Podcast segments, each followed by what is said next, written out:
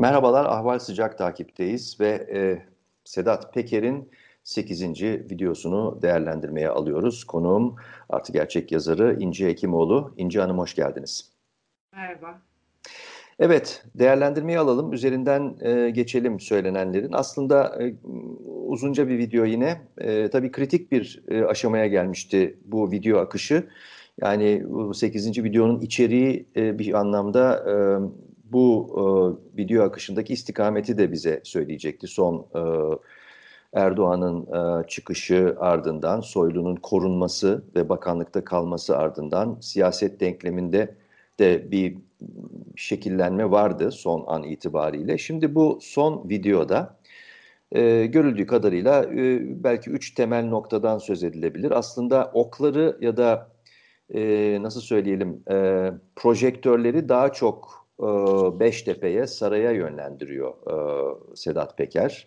Soylu ile ilgili bu birincisi yani dişe dokunur olan e, açıklaması Türk Hava Yolları'nın sigorta poliçelerinin kendisi Soylu tarafından e, halledildiğini ve 80 milyon dolar yanlış duymadıysamlık bir kazanç sağladığını buradan söylüyor. Ama diğer iki nokta doğrudan doğruya Erdoğan ve yönetiminin e, yıllar boyu örtbas etmeye çalıştığı, e, üstelik çok şiddetli bir uygulamayla, icraatla örtbas etmeye çalıştığı Suriye boyutu. Bir tanesi El Nusra'ya 2013 yılı 2012 sonunda pardon Amerika Birleşik Devletleri tarafından terörist örgüt ilan edilmiş olan El Nusra'ya e, silah sevkiyatının, silah ve mühimmat sevkiyatının Sadat tarafından yapıldığını söylüyor. İkincisi de e, işte yine bununla bağlantılı Suriye ile bulanık e, bir takım yani kısmen kaçakçılık içeren, belki yağmalama içeren ve e, belli bir takım saray aktörlerinin de içinde olduğunu ima ettiği bir ticaret bağlantısından, alışverişten söz ediyor. Şimdi bu üç nokta önemli ama e, eminim e, sizin de gördüğünüz başka önemli noktalar vardır. Nasıl görmek lazım bu videoyu? Ne anlatıyor bu video bize? Valla bizim şu anda karşımızda sürekli e, devlet, e, kutsal devlet diye tanımladıkları şey elbette ki soyut bir varlık değil. E, devlet dediğiniz şey e, işte bahsedilen bütün isimlerin İçişleri Bakanlığı, e, eski Başbakan, e, Cumhurbaşkanı, Cumhurbaşkanı danışmanları e, vesaire bütün bunlardan oluşan bir e, aktörler bütünü.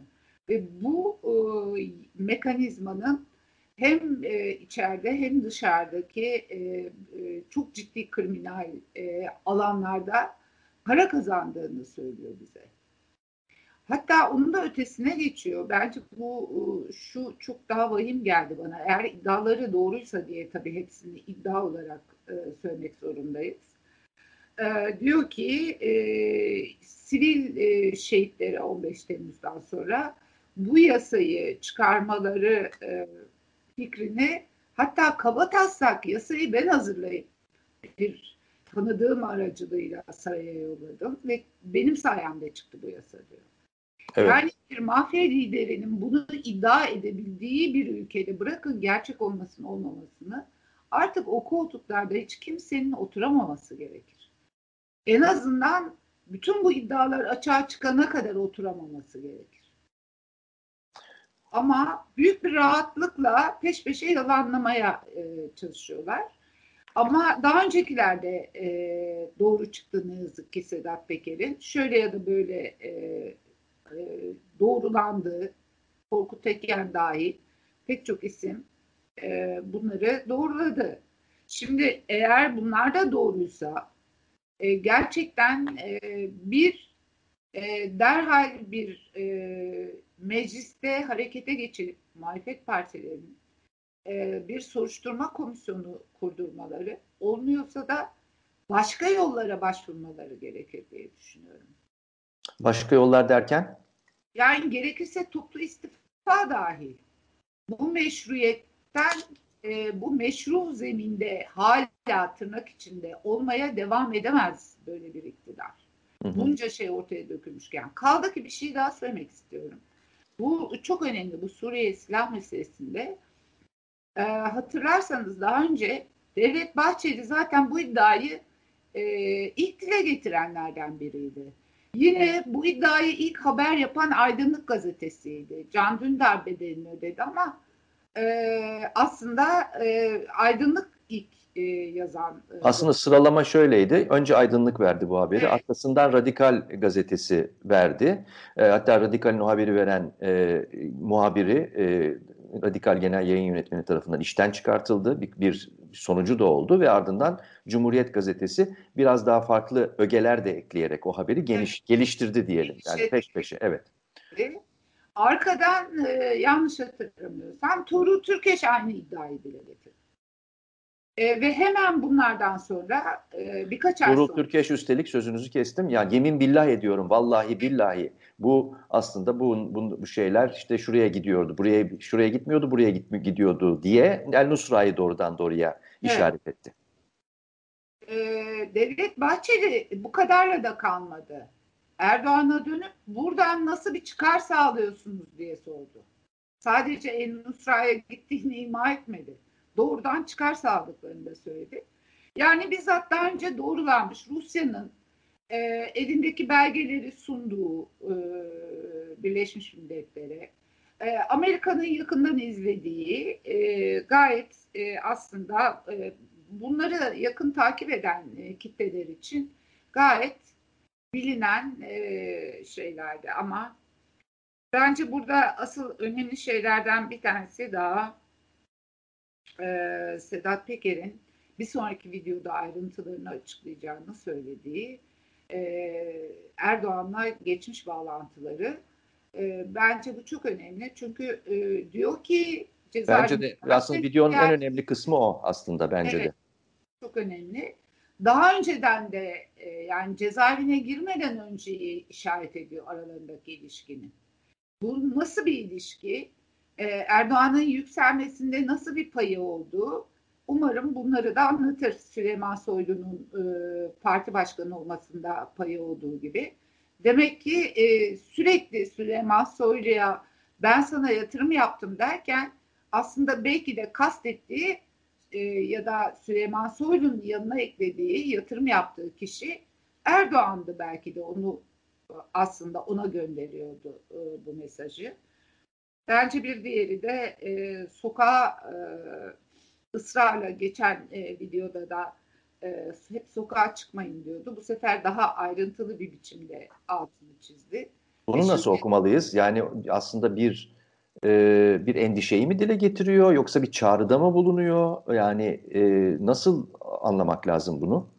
Valla söz konusu e, Sedat Peker olunca e, bütün e, kendisi ve adamları dahil e, emniyetin, MIT'in attığı her adımı hala bulunduğu yer neresiyse oradan haber alabiliyorsa bir istihbarata dayandığını düşünüyorum ben. Kaldı ki bunu doğrulayan e, unsurlardan biri de Erdoğan'ın Meral Akşener'i tehdit etmesiydi. E, ve bütün bu e, siyasi parti e, liderlerine yönelik bütün bu e, girişimlerde, linç girişimi Kemal Kılıçdaroğlu'na, Meral Akşener'e bunların hiçbirisi de e, aslında o tırnak içinde devletin hep sunduğu yurttaş tepkisi falan değildi. Biz hep biliyoruz bunlar kontrollü linç girişimleridir. Geçmişte solculara yaparlardı. Şimdi artık e, siyasi parti liderlerine kendi milisleriyle düzenledikleri saldırılar olarak e, ortaya çıkıyor. O yüzden ben e, bunun e, bir tahmin falan değil, basbayağı e, istihbarat aldığını düşünüyorum. E, hı hı. Daha vahim. E, Valla böyle bir şeye e, biz de zaten bütün bu seçim sürecinin tıpkı 1 Kasım 2015 öncesi olduğu gibi e, belki ondan daha kötü şeyleri deneyebilirler. E, başka da bir çareleri kalmış görünmüyor e, ortadaki e, çıkanlara göre. Ama artık bunun o Davutoğlu'nun da e, oylarımız yükseldi dediği e, noktayı artık geçtiler. Buradan zaten bir oy beklemiyorlar yıllardır. Yani son birkaç yıldır. Meşruiyet falan da aradıkları yok. Artık tamamen sindirme ve susturma üzerine bir politika uyguluyorlar. Dolayısıyla burada muhalefetin hem e, e, siyasal hem toplumsal muhalefetin bu korku ikliminin hakim olmasına izin vermeyecek acilen güvenlik önlemleri almaları ve hamle yapmaları, bir strateji oluşturmaları gerekir. Evet, aslında e, bu konuştuğumuz e, tablo bize geçmişi de hatırlatıyor. E, yani geçmişte e, Erdoğan'ın zora düştüğü, zorlandığı birkaç tarih var. Bir tanesi Gezi, yıl dönümünü bir şekilde idrak etmekte olduğumuz Gezi protesto dalgası. İkincisi 17-25 Aralık iki tane e, kocaman dosya, yolsuzluk dosyası bir paraşüt gibi indi. Üçüncüsü 7 Haziran seçimlerinde e, özellikle 80 Kürt milletvekilinin çözüm süreci dalgasıyla meclise girmesiyle yaşadığı travma ve e, işte 15 Temmuz'u bir tarafa bırakırsak çünkü Sedat Peker orada başka türlü bir takım e, işaretlerin e, teyidini yapıyor aslında ve bugünkü durum. E, 17-25 dosyalarından bir tanesi izleyicilerimize hatırlatalım. Aslında bir tanesi El-Kaide ile doğrudan doğruya bağlantılı olan e, bir dosyaydı. Ve e, şu anlaşılıyor ki yani içeride ne kadar güçlü olursanız ve medyayı, zayıf muhalefeti, kafa karışıklığını kullanarak örtbas etmeye de başarılı olsanız bile bu dosyalar buharlaşmıyor. Sonuç olarak o dosyaların bir ucu Amerikan New York'ta federal mahkemeye gitti ve orada çok somutlaştı. Şimdi Zarrab'ın itirafçılığıyla orada bir süreç evet. an meselesi yani burada bekliyoruz Halkbank'ı. E, ikincisi de tabii e, işte e, meslektaşlarımızın hapse atılmasına, hırpalanmasına yol açan e, MİT meselesi. Onun da kapanmadığını bir kez daha e, bu e, açıklamalarla görmüş oluyoruz. Yani hakikat kaybolmuyor. Bir kere onu vurgulayalım. E, o önemli. E, kaybolmayacak da. Yani belli ki burada... Şey, evet. Pardon. Eklemek istiyorum. Bir tanesi şu 15 Temmuz meselesi çok önemli. E, bir giriş yaptı ona Sedat Peker ama ondan daha önemli bir şey Nihal çok söyledi. Hı siz bir darbe girişimi olduğunu düşünüyorsunuz ama aslında darbe girişimi olmadı, darbe oldu dedi. Ve burada kastettiği 15 Temmuz kalkışmasında bulunanlar değil, bizzat iktidarın bu darbeyi yaptığını iddia ediyor aslında. Ee, ve oğlunun nasıl öldürüldüğünü bir kere daha sordu. Aslında yalnız oğlu değil, e, eşi de e, aynı biçimde suikast silahlarıyla uzaktan vurularak tek kurşunla öldürüldü ve hiçbirinin mahkeme defalarca talep edilmesine rağmen balistik incelemesini, e, soruşturmanın genişletilmesi taleplerini kabul etmedi. Evet. Bir kenara koymak lazım. Muhakkak 15 e, Temmuz baştan aşağı kapanmamış bir dosya zaten. Bu tür tanıklıklarla giderek daha da e, üzerindeki şüphe dalgası yoğunlaşıyor diyebiliriz. E, tabii şunu da ekleyelim e, öyle kapanmamış bir dosya ki Türkiye Büyük Millet Meclisi'nde darbe komisyonunun hazırlatmış olduğu ve muhalefetin şerh koyduğu e, raporu e, hala bilmiyoruz. Bunun üzeri e, bizzat e, Cumhurbaşkanı Erdoğan'ın müdahalesiyle e, örtülmüş durumda ama hakikatler kaybolmuyor. Bunların da belki e, yakın bir tarihte yeniden e, açılacağını, e, açılışına tanıklık edeceğiz diye e, öngörebilmek e, lazım. E, aslında şu soru önemli galiba. Geldiğimiz sohbetteki şu bir noktada bir soru daha doğuyor. Şimdi Erdoğan'la diyor ki abi diyor seninle diyor baş başa konuşacağız diyor. Yani bir sonraki videoda diyor. Yani onu işte bekle diyor, yalan makineleri diyor, bilmem ne benim doğru söylediğim anlaşılır filan diyor. Şimdi hep kafalarda şu şüphe vardı bu video öncesinde. Acaba e, bir yere kadar gider ve orada e, bu gelinen nokta üzerinden karar verip durur mu? Ya da motoru boşa alır mı yoksa ilerlemeye devam eder mi?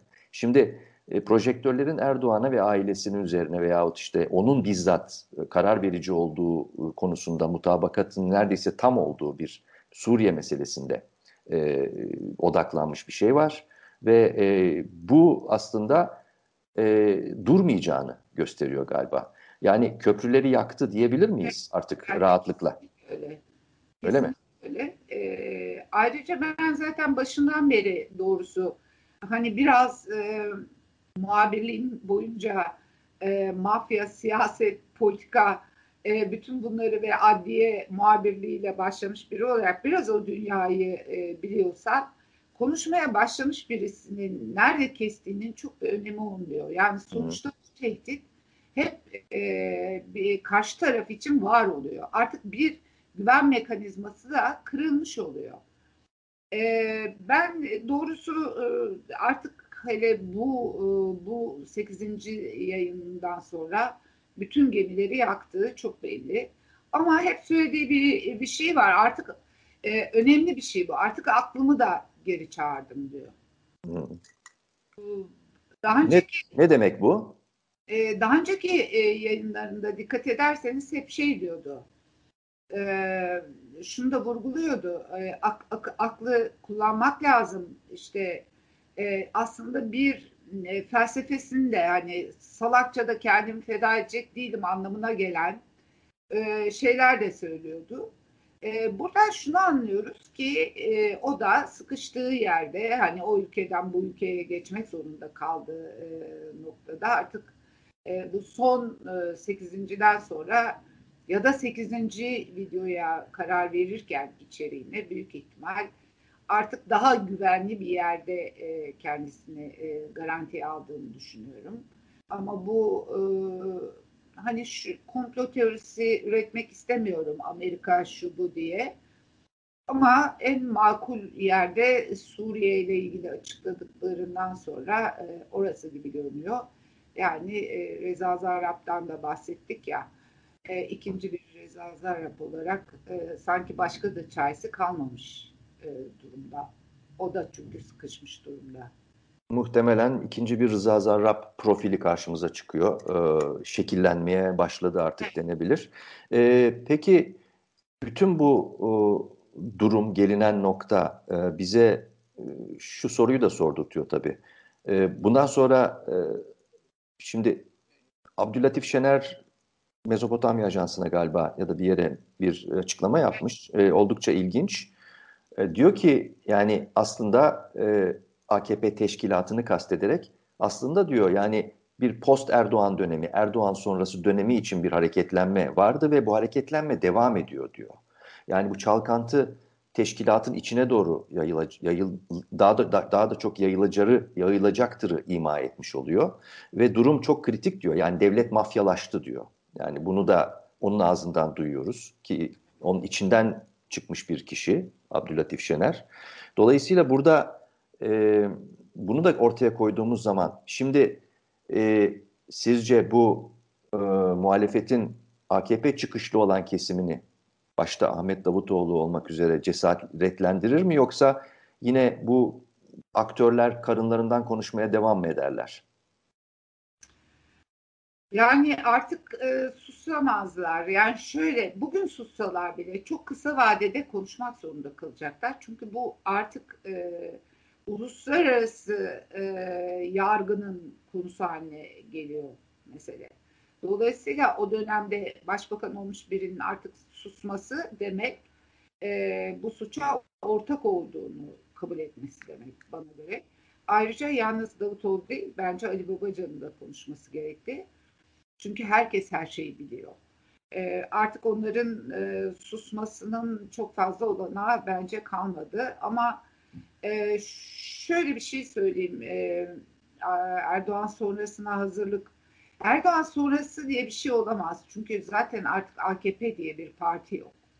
Hmm. Ve bundan sonra AKP adıyla e, devam etmesi mümkün olmayan bir yapıdan bahsediyoruz zaten.